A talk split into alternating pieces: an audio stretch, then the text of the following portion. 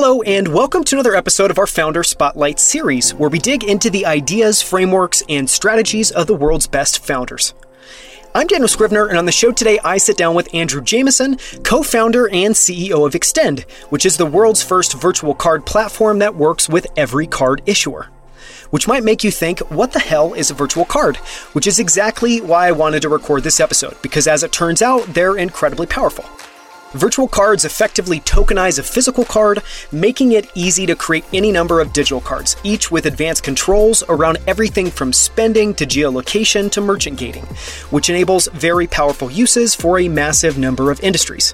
From helping lawyers and law firms clearly break out expenses by cases and attorneys, to powering food delivery companies like Grubhub and DoorDash so couriers can easily pay for the food they're picking up, to helping travel companies hold thousands of hotel rooms all tied to individual individual virtual cards. In this episode, we cover how virtual cards work and why they're so powerful. We dive into an incredible number of use cases that will open your eyes to just how profoundly this transforms the physical cards that we've all taken for granted.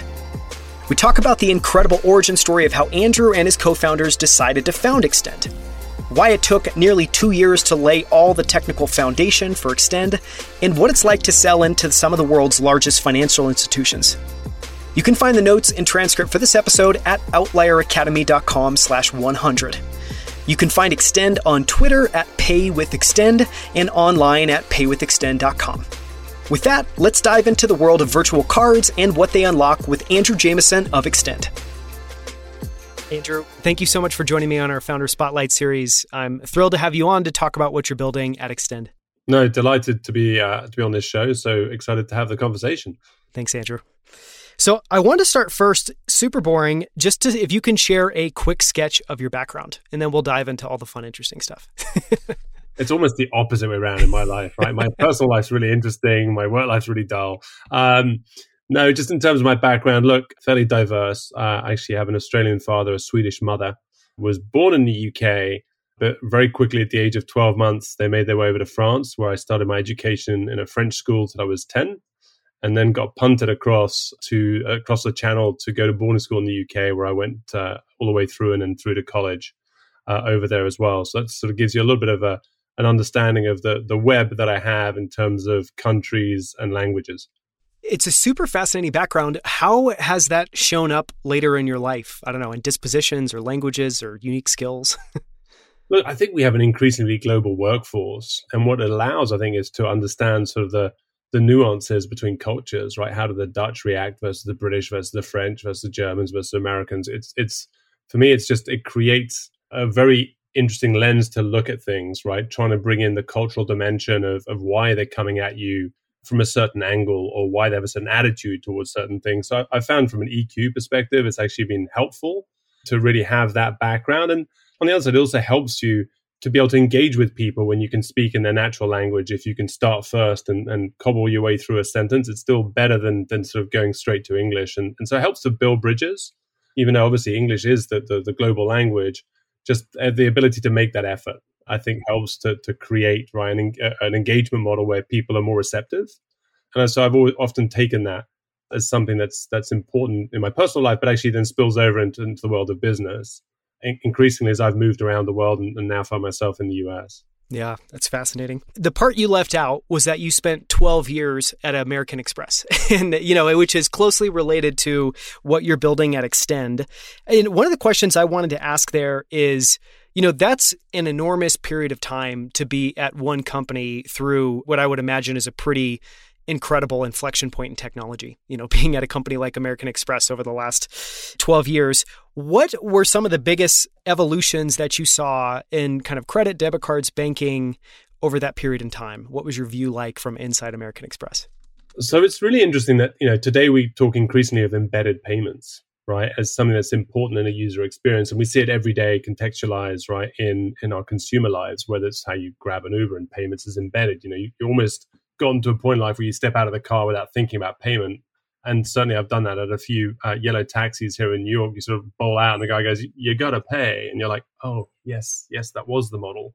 And thankfully they came up with an innovation called Curb. And so now we can do that too uh, without having to think about it. But look, I, I had started my career. Look, I've only had three jobs in my whole in my whole career, and I'm now 51, so I guess I've I've, I've been around a, a, few years. But you know, the first eight of those were working alongside SAP. I was a consultant deploying the solution, and then I brought what I really knew is really about clients and what it took clients to, to make payments. I was always in the B2B side of the world. I've never been on the consumer side of the world. So it's always been about what does it take for businesses to make payments? And my secret sauce, right? I always say my competitive advantage relative to everyone else at Amex, most folks had come from the consumer side of, of the equation, whereas I had literally been born and bred in terms of how do you integrate things into uh, an ERP and businesses operate off ERP, especially if you're in that Fortune 1000 sort of range, you're operating on big platforms like SAP. And so then I spent 12 years really looking at a landscape where it was no longer about corporate cards because corporate cards had been around for decades. And it was about saying, okay, well, if Amex was going to continue to grow, how do you get into other uh, indirect payment spaces? And the more you went into that space, the more you, you realize it was actually relying on other technologies that weren't actually the card or the payment rails themselves. And so that integration. So for me, that embedded payments journey really started in earnest for me the minute I leapt from ERP into Amex. And look, my first journey with Amex was we went out to buy an electronic invoicing company. Again, the philosophy was simple see the invoice, see a purchase order, have the first right to finance it. And so the, the, the mind map was already there. And this was back in 2007. 2008. And, and Amex was interested in saying, okay, how do I go beyond, right, just T&E and how do I help create, right, efficiencies across bigger spend? And so that was an interesting journey because they kind of went in with two feet and then very quickly realized, well, that's great, but we're really experts in payments. And so we sort of end up unwinding a lot of that business as part of that journey. But it was, look, that was the big thing around seeing embedded payments, which, which again, just keep going. And then the digitization of the whole experience that started to happen again around digital statements. And we forget that, you know, Apple iPhones and, and, and the Samsung phones, they're not really that old, right? In terms of, of how long they've been around. And so how much of it we now rely on that tool to do so much of our work. It was the beginning of that journey. So for me, that was that was a great time to be around, right? To experience that conversion from paper and phone to truly digital channels. Yeah. Well, and it aligns really nicely with what you're building at Extend, which which I want to get into in a second, which is basically the first virtual card platform. But I want to come to a point we're going to come back around to later in the episode, which is talking about, you know, at a super meta level, what cards unlock in a global world where we're all interconnected and we might need to transact at any point in time. You know, and one of the things that you said when we were first talking about, you know, doing this interview was about cards as an instant trust enabler and how powerful that is. Can you just, you know, go super meta for a second and share your, you know, opine on what cards unlock in a global interconnected world and why they matter? Yeah, I mean, look, it's it's it's actually amazing, uh, and we talked about travel at the beginning of this thing, you know, between all these different countries. And the reality is, what people forget is you can be living here and known by your local community and your local bank, but you could at the same time be somewhere else across the world in Australia where you know nobody, and you pull out your card and you can make a purchase, and people let you walk out with the goods. It is quite simply incredible to think that trust is created right there and then because you present a piece of plastic right? It's essentially it's as good as cash, and that's an incredible thing to have created. And it happens in a split second. There's instant trust created between you and the person on the other side of, of the counter. And and a lot of people say, oh, you know, well, cards, you know, cards are going to move on. Cards are dead. Well, I don't know how many other platforms are there today where in a fraction of a second you create instant trust. And I think people massively underestimate what it is that MasterCard and also Visa and Amex have created, right, in creating that ecosystem, that network that allows for that for that seamless, right, establishment of trust. Yeah. Well, it's almost like, you know, a kind of global interconnected world where we're all trading with one another really wouldn't exist without something like that. And it was also interesting, you know, as you were saying that obviously these are enormously valuable you know kind of platforms and uh, and you know pieces of infrastructure but it is somewhat funny that uh, you know it's all enabled by this what maybe cost two cents to produce a piece of plastic that you carry around in your wallet? It's fascinating. Well yeah it used to probably cost two cents and then it goes up and up right? Because you have to layer in security layers right? Because yeah, because all these different things. So it's it's interesting as we get as we progress with technology, right, the folks who who who want to do something nefarious just get more and more sophisticated, and that, that's just just the world we live in today. And so, security is forefront at anything you try and do now on on a digital layer, because frankly, it's that's everyone's biggest fear is your brand somewhat relies on the fact that you have to have security as an underpinning, because it's really a matter of, of when, not if, right? There's something's going to go wrong, and you just have to have that mindset. Yeah. Well, it also feels like as the world becomes more digital, you know, I'm thinking as I say this obviously about, you know, crypto and DeFi, you know, as these become almost purely digital experiences, that trust, but especially security becomes more and more and more important. Just because one, I don't know, there's less there's less to grasp onto, it's harder to understand, it's a little bit more opaque. Interesting to think about. no, look, I think there's tremendous excitement on these on these other payment rails it's just that unfortunately, the average consumer on the high street, right, can't doesn't know how quite to interact with it, right? It's still, you know, the fact that people are thinking of it as like, well, if I invest in it, it's like tells you straight away it's a commodity.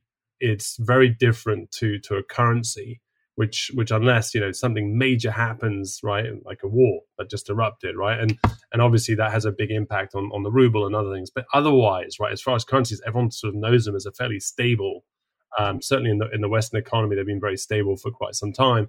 And I think that's why people are struggling to grasp with it. You can't walk into a bank and pull cash out. How, how do you get cash? And it's all a little bit too digital. Um, but we have to just remember well, this is such an early part of that journey as well. And and look, it's all about people trying to get into the market and figure out what the next evolution is. But it's not the first time people have tried another ev- evolution and there'll be some failures along the way before we get to, to really the next big milestone. And we still don't know what that next big milestone is but but there's a lot of excitement as to what it might be.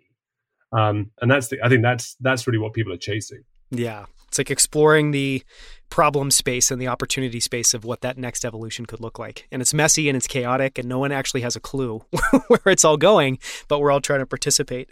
So I want to dive into what you're building at Extend. And, you know, this is this was one of my favorite episodes to prep for because I feel like I had to learn a lot to be able to hopefully somewhat competently speak about what you're doing. Because at the high level, it's very simple. You could just say the first virtual card platform for any card issuer.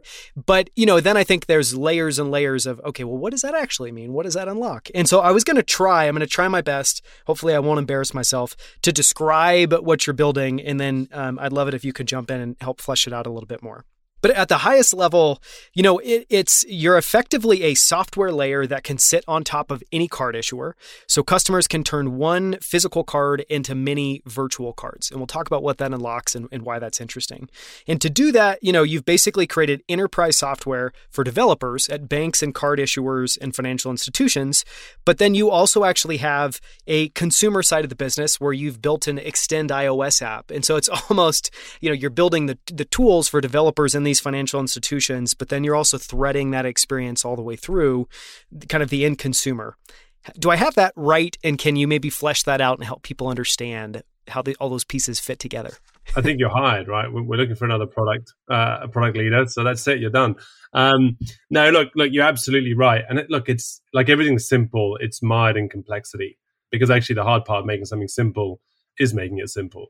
But the reality is exactly that. We've we've just created really a digital ecosystem that sits around aging infrastructure because a lot of the financial services companies have been around for a long time and a lot of that infrastructure ain't exactly new. But again, it's worked very well. It's very well embedded in, in many different places. The problem is it's constrained. It's constrained because it wasn't designed with the digital era in mind. So it's all about actually how can someone take on the, the, the work of creating those integration points into these old platforms. And then on the other side of that digital world is is really flexibility. And that's what we've done is created sort of the flexible tools by doing you know three four years worth of work right to get these integrations going with these key strategic partners of the banks so that now they have an ecosystem a tool set that essentially they can put in front of their clients. And because the clients of these banks are increasingly tech savvy and they know how to do things really quickly and they're, they're only being slowed down by the fact that the banks weren't really opening up these digital channels so that was our, our core part of the journey was to say okay how do we bring those tools because the bank can't rip out these old platforms and just replace it with something that is new because it's not just about that it's about how those platforms are integrated into an end to end customer experience, right? How do I receive a statement? How do I pay down against my statement? How do I query a charge? How do I get a new card? All these are different platforms and they've, they've taken a long time to create what that end to end user experience looks like. So it, you have to work within, within that construct. I'd say before we came around, many people were just saying, oh, to hell with it. I'm just going to wipe this, the table clean and start with a whole new, fresh ecosystem which has worked really well because at the same time we came at an era when neobanks were emerging, neo card issuers were emerging. And so they were like, well, we're starting from scratch anyway. So brilliant. Let's find what this best in breed technology might look like. But then they're faced with a different problem, which is like, great, now they have to figure out acquisition of clients. And, and we all know that's not difficult. And, and our bet to some degree was, look, the underlying relationship between clients and banks just is not that broken, right? It was just missing some of these key tools. And, and so we made a contrarian bet and saying, actually, I think just overlaying new digital capabilities is going to be more appealing to clients than for them having to start afresh with a whole new relationship, right, with yeah. a card issuer or a bank. Yeah it's fascinating because uh, yeah I, I, I, get the desire to wipe the slate clean. I feel like any technologist especially someone founding a startup is like yeah absolutely because they have such disdain and they also haven't had the experience that you've had which is being in these institutions and i think realizing being on the other side of the table and and to your point feeling like you've put in a lot of work yes you you can't maybe you don't have all the tools to deliver this experience that you want to deliver but there's a lot of stuff you have right and you don't want to mess that up and i don't know just this idea of playing within the sandbox that already exists as opposed to trying to wipe it out and create a new one is fascinating. There's a lot of things in the sandbox, right, which you can't get around, right? Compliance and sanctions and, and some of the regulation when it comes to moving money and doing different payment flows. And so my view is all those are there, they're utilities, right? So why don't I want to recreate them? Right. The concept of ledgering for the fact you made a transaction and it appears in your statement, again, that's kind of a utility. And so you have to spin your wheel so hard to get all these other utilities up to speed. My, my view was that in itself doesn't necessarily make sense if you want to have the broadest impact on an existing client base. And so that was really the, the bet was to say, no, we will have the broadest impact. It's going to be a much harder journey for the first four years because I, I have to deal with technical debt. And technical debt, right, is every IT person's nightmare. And it's every business person's nightmare because every time you try and budget for something, it sort of racks up into the millions before you even, you know, got started. And I think that's the frustration that business folks have is every time they try and touch these platforms, it's, it's millions and millions and millions of dollars. And the way that these financial institutions, actually like any big company, is set up is the investment cycles are too long. Um, and frankly, the justifications are, are just too massive. And then the funds you get are too small. And certainly that's been the case for the last, I'd say, 10 years, where we've had a pretty good run at it from a ventures standpoint, right, and a private equity standpoint, because they've lent in as well. And so it's just been a flow of funds and it's been quite an unfair competition because you had a lot of emerging fintechs with really, really deep pockets. And some of the sort of older players in the marketplace had to go through their traditional investment cycles. And yes, They've tried to make them faster and they've tried to make them, you know, more flexible. But we're talking orders of magnitude of a hundred x difference in funding that drops to your bottom line, and effectively that you're allowed to go and use for innovation, right? Yeah. When in reality, the fintechs have little to no revenue, right? Versus the banks have a ton of revenue, but have returned most of it to shareholders. So it's, it's an odd place to be in. And I compared it to my life at, at American Express, which here was a company dropping billions of dollars to the bottom line. So they're not short of funding, right? But the reality is a lot of, of their investment then comes in for compliance projects. It then comes in for, for some discrete projects, but they can't guarantee the funding will last for two, three, four, five years because there'll be a change of leadership, a change of direction. And so it doesn't play well in the technology world where you kind of got to be all in all the time because things are becoming much, much more siloed in terms of what is the problem you're fixing from a tech perspective and you've, you've got to be at the pinnacle of the game or you're just going to fall so far behind it's just not worth investing in it. Yeah it's a fascinating perspective. I want to hear you talk a little bit more about those first four years and you know specifically i think to try to understand a little bit better the tooling that you were building at at that time and some of the integrations there so that people get i guess maybe the size the scope maybe the ambition of, of what you had to build before you could really come to market So look, there's just been a lot of players that have come into the market, and, and one of the obvious ones, right, is is Marqeta that's been out there. And, but then there's been others, right? I2C, Galileo's done more on the sort of the, the neo banking side of the world, and and really the education they, they taught us all was, you know, if you want to bring a compelling suite of capabilities to market, it's really from lots of different service providers. And so the new model was very much more of, hey, I don't want point to point connections. I want to have one aggregator that can deliver all of these services through a simple suite of APIs. And, and so that's kind of the, the aha moment, right? That they came to, to that conclusion. If you're going to embed payments, you need all these other services involved in it. And so, really, the first four years was sort of saying, okay, who are the strategic partners to the banks? And then what are the capabilities they're falling short on? So it was really about, you know, how does a startup create relationships with Visa, MasterCard, Amex, and then the sort of the, the giant in the card issuing business, certainly on the commercial side, and, and to a large extent on the consumer side too, which is TSYS. How do you as a startup earn a right to go into these big old blue chip companies and really earn the right to say, no, no, no, we're building something for the future. Trust me, believe me, we're, we're going to get there. And it's about getting access to their technology to say, we are going to build a better world for you and with you, was really what this was about. And then once we had sort of built in those connections, and obviously there's a long contracting process, right? There's just the reality of the world. Then only then can you start to say, great, I now have the foundations where I can build user experiences, whether it's you know for the web or for, for mobile, iOS and Android.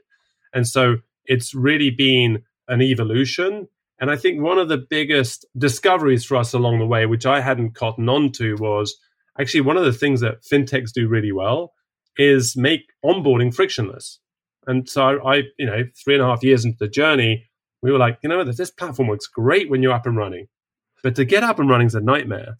And then we had to sort of realize, like, actually, we've we've got the onboarding model completely wrong because we're not better than than the emerging players and it's still too much friction for the corporates. It's still too much friction for the banks, which is why they've failed to grow.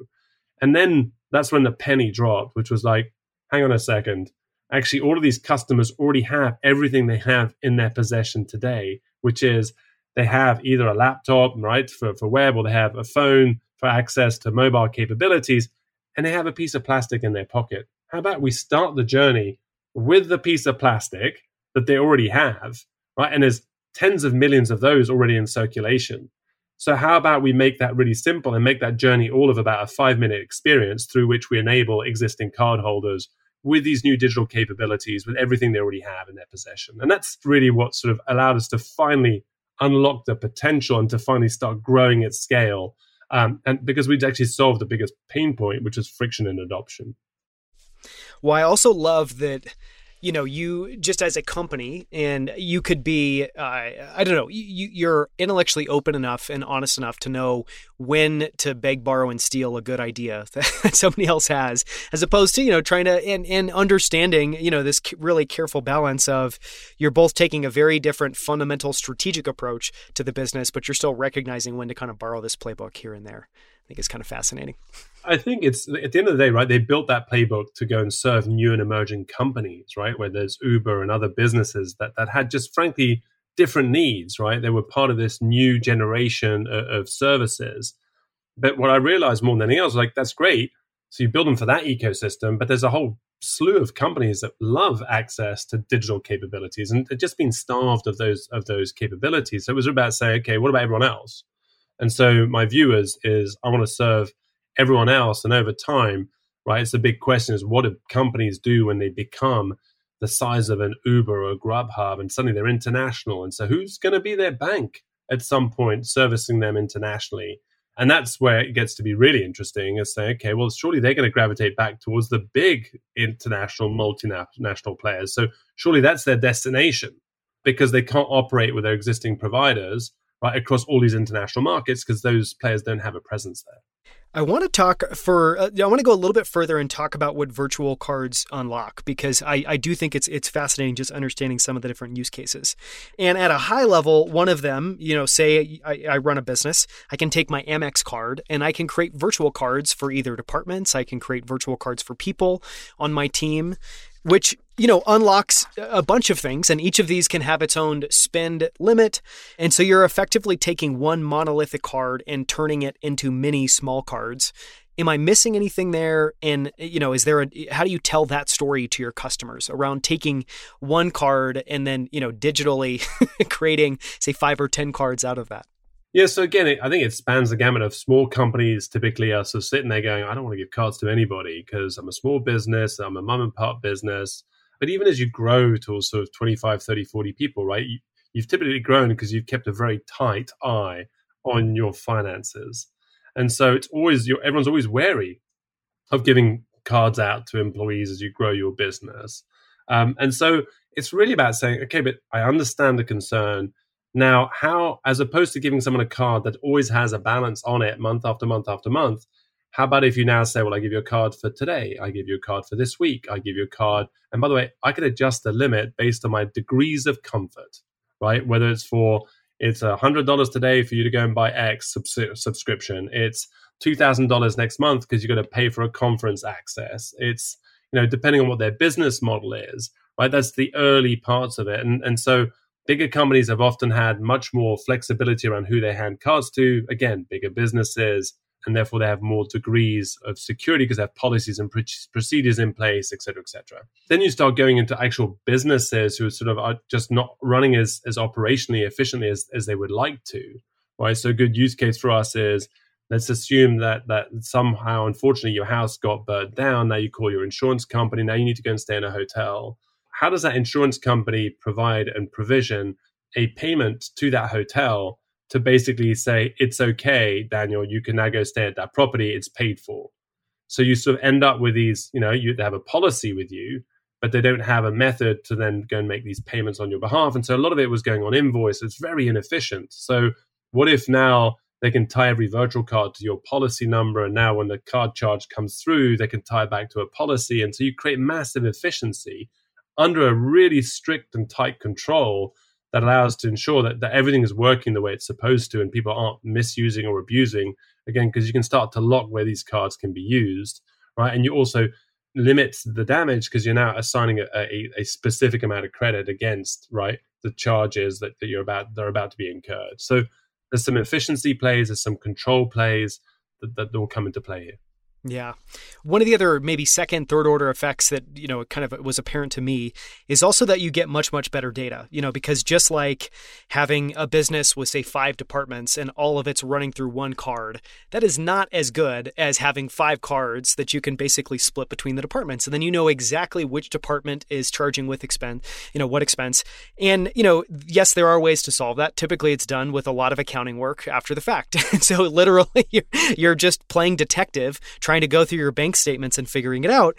And so, you know, it's just fascinating to me that here you have something that the surface seems very simple, and yet some of the second and third order effects seem really massive. Like for myself, being able to take a, you know, an Amex Gold card and turn it into five cards for different businesses or different projects, I think is fascinating. Is that a, you know, do you think of data as an advantage and do customers think of data as an advantage as well? Massively, because there's only so many places that that essentially the existing card providers can store data today, and it's usually linked to your profile, right? It's linked to the merchant, right? And they'll give data, and so the, the limits are what have you got on your profile, and, and what if, what do we can gather from the merchant, and, and then we'll shoehorn that into our platform. And that's the data you have. But the reality is, when you now have the ability to hand the reins over to the cardholder and say, you decide who you send it to. Do you want to put their email address on there? Do you want to put a reference number on there? Do you want to add essentially a booking number on there? Now all that data flows through with the transaction. And so you have much richer data and so you have much better insights. You have a better uh, way of assigning charges. I'll give you a great example. I was actually flying back last week from london because i attended the a commercial payments international cpi conference uh, over there because we're about to launch into, into europe. And next to me i sat next to a lawyer and and I don't know how we started a conversation because usually these days you're wearing your mask and you kind of get into your own business. But we had to swap seats, and and before you know it, we started chatting, and and she started asking me, you know, what I was doing in London, and and I explained to her I was there for a payments conference. I explained to her a little bit of, of what I did, and she's she was like, "Oh, look, I, I do a lot of different employment law for fintechs who are trying to bring resources from Canada right to, to these different markets." She says, "I have an absolute nightmare tracking now essentially all of the charges that I incur on my Amex card I was like, mm, "Hello, what's what's happening here?" Right, the sales pitch is about to happen, and I sort of had to say, I ju- "I'm not here to sell you anything, but let me explain to you, right, the the the value that you're not unlocking today with the existing Amex card that you have, which is as you do all these court filings, you can now assign an individual's profile number and essentially any other data related to the company. So it's like I can therefore tag it as it's Andrew Jamison and it's for company XY who's moving employee from Canada to, to the US or from Europe to the US. And now you have an easy way every time a charge comes through, an easy way to rebill your clients for all of the filing costs, right? That you essentially are incurring. And she says, Oh my goodness. She said, You you don't understand. I have an army of people today that are charging against these department cards and we have no idea and someone it's, it's almost like you have to reach out into the ecosystem and say okay who charged on this day for this particular thing? And it's just hugely inefficient. And we've we, we we already know we had a vertical in the legal space because today too many people were sharing cards and so they weren't getting the data. So actually just being able to actually put in the name of the client or the name of a project or both onto a card suddenly you have transparency and suddenly you get huge efficiencies in their business because every month it's almost the charges are pre-allocated out to clients and so there's complete transparency and there's huge efficiencies for them. So that's you know just to give you a sense of, of how, how that plays out and how important data is to these clients yeah. It's a fascinating example. I want to talk about one other that you brought up before which is grubhub. And you know the idea that obviously for companies that have contractors i mean i guess the model is actually very similar to what you just described. So with with grubhub they have the problem of obviously couriers are going to pick up orders. How are they going to pay for those orders? And being able to tokenize cards you know is a fascinating example there. Talk about the kind of platform you know contractor use case just a bit more look i think you know all of these companies that are supporting these food delivery businesses but again a, a lot of it is is from a different type of workforce right these are you know folks who come and maybe work for a month and then they're off you know and they may be doing it during vacations and so you have a very transient workforce. And so the idea that you're going to give them an actual physical card is somewhat challenged. And so they want to have something A that you can get from A to B. And by the way, we, we don't support that business today, but it's something we're looking at. But but again, it's a really interesting use case because that whole gig economy, it's an economy where you have to get something provisioned to that individual really quickly so they can start working really quickly. And then you need to have all the controls in place, right? Which basically says, okay, well, is Andrew at this location to pick up a specific order? Is Andrew even on shift at this particular time? And so you have all these control parameters that you want to apply before, you know, when a card is, is actually swiped, right? Or inserted or tapped. That effectively opens a window that says, does this make sense? Is Andrew meant to have picked up an order from this location right in this time frame? And that's a whole different technology than how cards have operated in the past, which is typically on a profile. It's if you think of when your card gets declined, it's because you're going off your profile. You know, maybe you suddenly landed in a country that the card provider didn't expect you to be in, and now you charge your card. And I think, well, that's got to be fraud. It's having that additional context and, and being able to use that information at the point at which you decision a transaction, right? That's where some of the greatest innovations are happening right now, which is the ability to open that window for companies to decide yes or no. Does should this transaction go through? Don't let it be the bank that decides it or the card networks that make that decision on your behalf, you'll take the risk because you have the system that tells you that Andrew is on shift, is in the right place, charging the right amount. So yes, that charge will go through and should never get declined.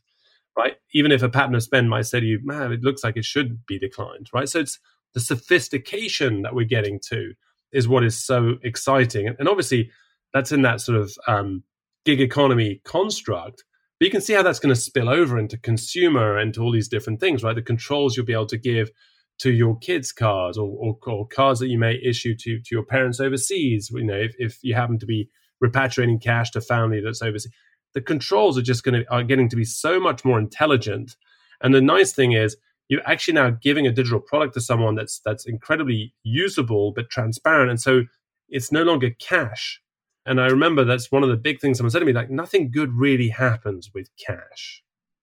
Right. And so the idea that you can start phasing cash out is actually a really good thing, right? Because of the regulations that sit around it.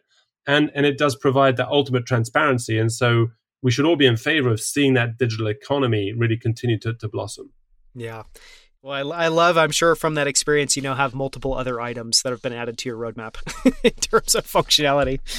so I want to ask one kind of clarifying question, which is, you know, so you obviously, your model is all about serving existing financial institutions and helping deliver, you know, digital capabilities that they wouldn't be able to have otherwise. But one thing that's interesting to think about, and obviously wouldn't necessarily make sense strategically, but I just want to bring it up and, and kind of discuss it is, you know, you are not a card issuer. Was that ever a decision you considered and decided against, or was that something from day one you were like, no, it's not the model. We're providing tools for card issuers. So I think it, it's a great question, uh, and it's you wouldn't be the first one to ask it, but it's because everyone sees what what these neo card issuers have been able to achieve in a really short period of time, and it's and it's quite amazing. The challenge for me though is is it's easy to ramp initially, but then you hit sort of certain headwinds. But what I've also noticed is so many people who played on both sides, right? Who on the one hand were their own issuer and, and separately they try to partner up and buddy up with with other with other banks, more traditional banks who were doing issuances. It, it created a very confusing message, and the confusing message is is this: what happens when I've been able to move my issuing capabilities faster than the bank partners that I have, which by definition is going to happen because a bank partner will hold you up on a couple of things. Say, well, I'm not quite ready to do this launch, but you, I'm ready, so you go. What happens when that client says, well, hang on, I see this capability exists on your own issuing business? What happens then? And what happens is they start to steal clients going over. And very quickly, the other issuers sits there going, well, hang on, I've just let you in. It's like letting the lion into the zoo. And you basically said, well, I've just let you come in there. And so a lot of traditional issuers have been burnt in that. And so I've made it very clear from the beginning, and I saw it firsthand even when I was at Amex, that I was like, I can't be both sides of, of the equation.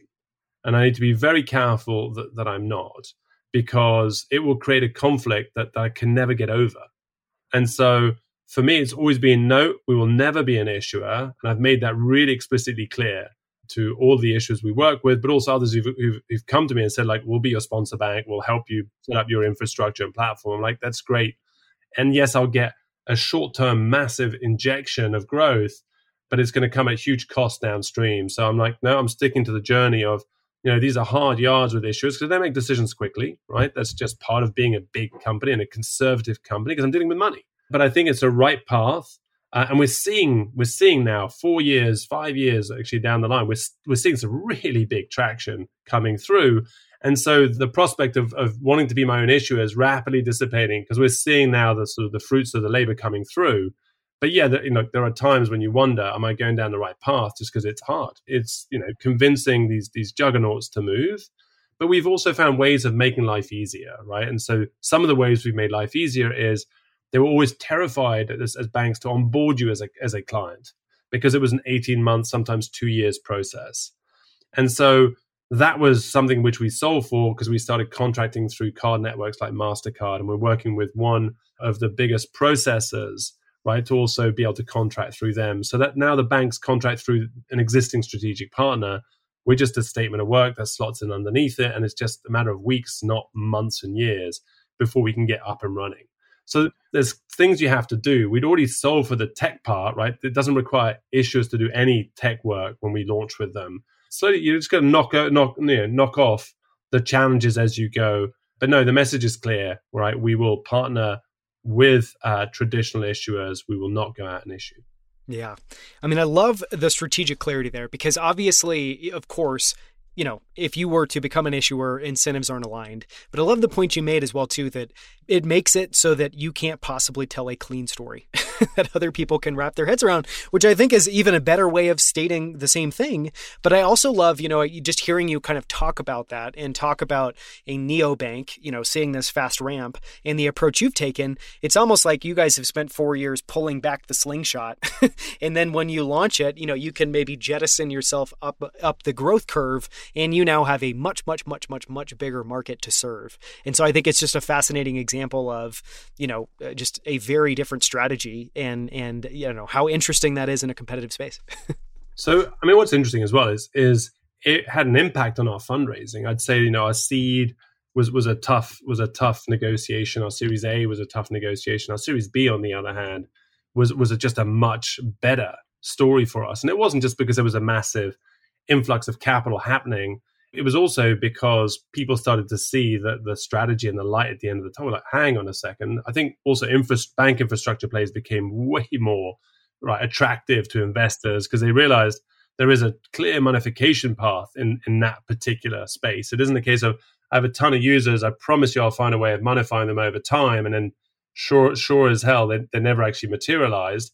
This people actually saw and said, "No, I can see how you can monetize this. Yeah, it'll be it'll be small monetization, but the potential scale is great because there are hundreds of millions of cards in circulation, and the big evolution that they got their head around was, oh, I get it. You've turned what was a product in an end of itself, virtual cards, into a feature of the hundreds of million cards that are already in circulation. And so suddenly people were like, that makes sense because actually that's how I'd want my bank customer to think of me as, you know, I reach into into my wallet and I can pull out my card and, and I'm off, right? I, am it takes me five minutes and I get access to all of this. And that's kind of the way that banks want to engage with their clients is just continuing to show them innovation without them having to change anything in their diet, basically. Yeah. As, yeah, speaking as a consumer, that's what I love. I love it when I don't have to change a thing. the product just gets better and better and better. yeah, that's, that's that's everyone's ultimate dream, right? I think we've all gotten to a place of fatigue, right? When it's sort of something net new, net new, net new. It's like there's nothing. There's always something good that comes out of something net new. No, no, uh, but there is always work. And I think what people see through and see right to the work. I want to ask, you know, two questions around, I think, unique parts of your model. And one of them is that obviously what you're building is software centric. Was your role at American Express software centric? And, you know, if so, what was it like, you know, to move to Extend, where you're basically in a lot of ways building developer toolkit and, you know, an API and thinking much more code forward? So, look, I think I've always been on that side of the equation. I mean, even when I was uh, working alongside SAP as a consultant, I was always trying to help and understand what was the end game that the company w- was doing. And you know, SAP and all the ERPs got a bit of a bad rap at one point, which is, you know, I just replaced my old system with this new system and it doesn't seem to work that much better. And it's like, well, if you put your old IT staff onto this project, they probably try to replicate what they had before in a new technology and therefore it didn't work. So it was all about no, no, no. You need to get the business folks to step in, right? And then you can actually design something for the future. And I applied the same principle when I went and joined American Express. And again, I, I went into their commercial division. I came at, at, I guess, which was a really interesting inflection point. We'd come through the sort of e-commerce sort of bubble, and e-procurement was was really growing, and so everyone understood already that more of these technology tools were going to be at the heart of how businesses make decisions, and therefore how they're going to have to pay for things. So I, I took that approach and I was really handed a really unique opportunity when we bought this e-invoicing company down in Atlanta, which is how about you go build a startup inside a really big company? And the reason why it was a startup was look, I spent my first two and a half years here in the US pretty much commuting to Atlanta. And I was really operating as a consultant within Amex. And it's odd because I swore I was going to leave consulting, and never go back. And here I was being a consultant. But it was great because it was a journey of sort of like, A, looking at the technology that they had, understanding that because we hit the financial crisis, right, we, we were not going to focus, right, on, on parts of businesses that were not going to return the type of returns that we needed. So we end up killing off the invoicing piece and just keeping the payment engine. And then I had to go and rebuild it from scratch. And I was able to bring in some of my former SAP uh, colleagues in because we were like, no, no, no, no, we need to think outside of a mainframe mindset. So I'd already started to do that. So I was always much more on that software side. I mean, I, I'm not a coder. I did six months of coding when I started with SAP. Very quickly realized that was never where I was going. But it taught me all of the foundational pillars of how you need to think if you're going to build scalable software. And I've just used that right over the years and, and that helped me inside of, of amex and so that was my competitive advantage was understanding that mindset and it just handed me more and more tools to play with and one of the ones was actually the virtual card capabilities that we actually uh, bought from GE back in 2009. So I had my first taste of virtual cards in 2009. It was a small business for Amex back in the day, but it grew, right? We grew that thing really fast to 30x what it was in five years. And and that really helped me to understand the value of virtual cards. Now, it was in the context of enterprise clients, right? It was massive volume for companies like Orbitz and Expedia who were securing people's bookings in hotel properties, not on your card that you gave them, right, when you paid for, for, for the service. but actually how they were holding bookings, right, with the hotel properties in the background. And so that had me had me spinning. But the reality is I also didn't leave Amex to create Extend, right? That came 15 months further down the line when I finally decided what I was going to do post Amex. That was a very different journey for me, one that I completely had not anticipated. I thought I would go back into the workforce, back into a, a, a you know a large bank or, or or potentially into a completely different line of business. Really, the the extend opportunity sort of developed over time, and suddenly I decided that's what I wanted to do. And I'd luckily had the support of my wife to say, no, that's that's what you should go and do. And so off I went on that journey. Was there a tipping point as you were in that 15 month period where you were finally like, okay, yes, I need to go build this now or I need to start this now? it was a good, uh, say, 10, 11 months. And look, one of the things I've shared with many people, I, I left Amex because of my mother's health. My mother suffered from cancer since I was 10 and it happened at 20 and 30 and 40 and so she, she was a trooper because she was she was a true survivor the definition of a survivor.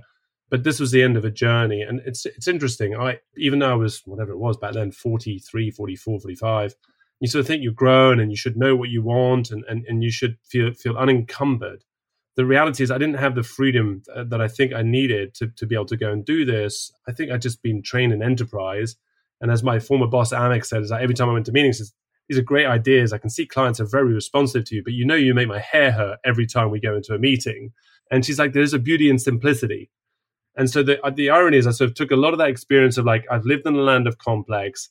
There is a more simple way of doing things. And then it was just like, do you have the courage and conviction that you can go and build this yourself?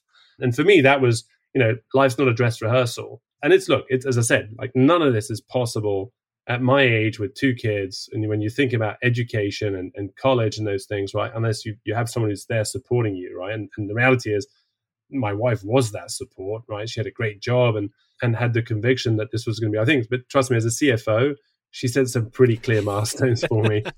she gave you a virtual card and metered out your expenses. it was trust me. It was like if you don't hit this milestone by then, you're packing up. If you're not hitting this milestone, you're packing up because she made a right assessment, which is these are to, to some extent right the most productive years in your career, and so you know you don't want to throw it all away just on, on a whim of, of, of, an idea it has to be a good idea and that's where the practical pragmatic thing comes into play and look that's where having a great uh, network of mentors along the way many of which are former you know amex alumni people from my old uh, sap uh, career days right who who essentially kept me on the rails right in those first three to four years but were instrumental really in that sort of once i decided 11 months 12 months in that this is actually the journey i wanted to take were really instrumental in sort of help me create the sort of the what are the founding pillars and what did I want this company to represent? What did I want the team that we were going to build? What how did I want to embody that team? And what were the values, right, that I wanted to bring into the company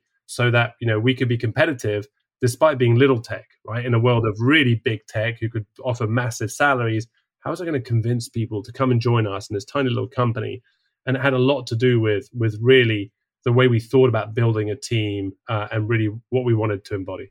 Amen to your wife and to all the husbands and wives out there, founders, because the truth is, I think anyone with a significant other building a company or embarking on building a company needs a thousand percent support because it's the, you know, it's, it's massive challenge. Well, I think that's why, you know, typically folks are 22, 23, 24, they're, they're unafraid, right? And there's nothing there for them to have to worry too much about bar themselves. And I think that's that's obviously why you have that that freedom. Uh, but that rapidly starts to move away. Okay, I want to ask a couple closing questions. You know, one was around that transition of so you spend tw- well you know you have sap you have amex both of these are large companies and then you know you have this kind of transition period. But then you're on the other end of the spectrum where it's a hyper small company, hyper small team, you know, you're building. What surprised you the most about founding and scaling a startup after that experience, you know, so many years at larger companies? And, you know, I think what I'm looking for there is like, what surprised you positively and maybe what surprised you negatively about just being in a different environment, you know, a different end of the scale? Yeah, so look, I, I, guess I had two helping hands along the way, right? Number one is my father was an entrepreneur in a very different space, like shop fitting equipment for supermarkets and hypermarkets in France, right? It's like it's about shelving. It doesn't get less sexy than that. But it was it was a grind, right? And so I knew at least I knew what I was in for. right? In terms of the commitment, the weekends, and, and those sort of things. So that bit was was fairly familiar to me. I had also seen the benefits of, of having done a startup with an Amex, right, in terms of this company in Atlanta, that, okay, I, I could see how you could get this done. Then for me, the key was I couldn't, I, I, I was, I don't know how people would ever do this on their own. So actually having really two founding partners in my mind, it's interesting across the investor community, they were like, you can't have two, you'll dilute yourselves in equity too quickly. This never works. And I was like, well, hang on a second. It depends on who, if you're three sales guys setting it up or three marketeers. So, yeah, I get it. You're, kind of overlapping each other. But I was really lucky in that, you know, in Danny, who's a great friend of my wife's for many years, he, he really was really a, a, a sort of full stack engineer with really a preference around design and specifically iOS. And in Guillaume, I had someone who had worked with at Amex, and we both, fun enough, spent 12 years there who was a strategist and worked in the in a strategy office for the then CEO Ken Chenault, and then had worked in ops and how we integrated new startups in, into into Amex. So really three separate legs of a stool, and so instant trust. And and what I loved about it was there was instant trust, and I didn't have to second guess it. Right, I, I knew these two individuals really well we knew we could get in our swim lane. We knew we were all in our 40s, and so we could cut corners from experience standpoint, and we wouldn't fall down some of the pitfalls. The hardest thing was for me was was getting commitment from investors initially, right? Because I begged and borrowed to get budgets right in a large company, but you kind of do it in a fairly safe way because you have a you know you have a salary and you've been around for a while, and so you're doing very well, and life's pretty comfortable actually. And here we were, sort of bootstrapping it for the first year, not paying ourselves and bumping our head against against brick wall after brick wall, which is kind of like you come out of large corp, you wouldn't know how to do this, and then say, well, you've also never created a startup, so it's a bit like, well, those two things kind of go hand in hand, and that was really hard. Uh, those those initial, I'd say, eighteen months, trying to convince people that y- yes, you were industry experts, yes, you had right a great vision as to where the platforms could be, even though you kind of lived in the old, you kind of knew where the future was going that's probably the most demoralizing side for me was was someone who I thought you were trusted. Suddenly you were in a world where it was like, yeah, I don't, I don't trust you because you've never done it before. And so, ironically, right, the path to our success was getting friends and family to invest, right? And that's why I now understand that. It's like actually investors want to see that your friends and family wouldn't take a bet on you before they stick their dollars in. And then number two was was really about you know, could we show them a couple of milestones really quickly? And, and fortunately, yeah, we were able to show a couple of milestones really quickly. And the irony in it is, is now it's now it's funny. Every investor we talk to is like, well, you guys are experts in this space, right? So it's almost well, it's now five years, and so we're now part of that trusted ecosystem of folks. But you have to earn your stripes, and that's really hard from someone who, who comes from a decently successful career and so so that sometimes is is probably the hardest hump to get over and you just got to keep backing yourself yeah i mean that's not uncommon and so i'm glad you're you know willing to open up about it and share it because i you know one i think a lot of investors struggle early on and so it's but it's often not talked about so it's good that you're talking about it so thanks for thanks for sharing that but i you know i think it does just go to show you too that one of the favorite perspectives i like to share with founders that feel like they're struggling is just the, the fact that companies are built in in stages and in chapters and you know because i think number one it kind of lets them know that you might just be going through a funky, challenging bit at this moment in time. That doesn't mean it's always going to be that way. you know, it's a it's a finite moment in time. On that one side, I would say, look, the, the one interesting part is when we did raise money, right, we were really good stewards of capital, right? And I think that's the difference was we didn't get enlightened because suddenly we had 10 million or suddenly we have, right, uh, the 40 million from the last round. It's the one thing is we've we've know how hard it is to get the dollars, and but we also know that you get dollars because you have to stand on your own two feet as a business. And so actually being able to commit to your employee base, right, which is to say, that's our mission is to, is to be a standalone business and so we will recruit, right, in phases rather than saying, hey, we got 40, let's just flood the market with people only to then having to pull right back. And we're seeing that in the market. You know, the public markets today are being pretty brutal to the folks who've just gone out there, got overexcited, spent a ton of money, and now having to pull back. And I think, again, we're going through this normalization phase where, again, people having to remind themselves why it is you raise capital. It's not you don't raise capital because you're going to raise more capital later. You're supposed to be standing up a business. And and look, that's that's is is certainly a, an important piece of, of the pie, and that's also an important part of recruiting people. We we have been really lucky so far, and that you know we've now grown. I think pandemic we started at, at 20 people, we're now 60 people. We'll be 100 by the end of the year. We have suffered from almost no attrition in that phase, and and the more I talk to people, the more unusual that is. And so one of the big things I'm trying to do as I build the company is to create space for sharp individuals who don't necessarily fit the mold of the large corporate right? It's it's how do you allow individuality and how do you allow people to turn up as their best selves, but their best selves is not a mold. It is an individual. Because one of the biggest successes I felt I had inside of, of, of Amex in my 12 years there was building teams out of folks that wouldn't, you know, if you had to go and create an event of like, let's go and let's go to the bar or let's go and play this this sporting activity or whatever it is, half the people were like, what? Why are we doing this?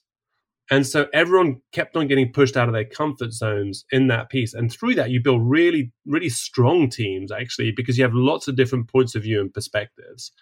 And I continue to ask for that because as we grow, I always say, look, it's about trust because, and it's about trust in the people because you run through walls for people, you don't run through walls for a company. And so if we create the right culture around the right people, we will continue to grow.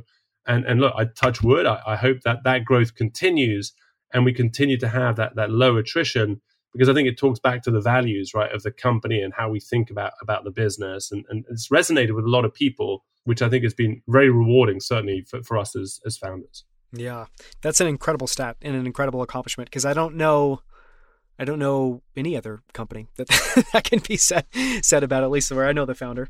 Um, so that's incredible. Last question: What has been the most fun part of this journey so far?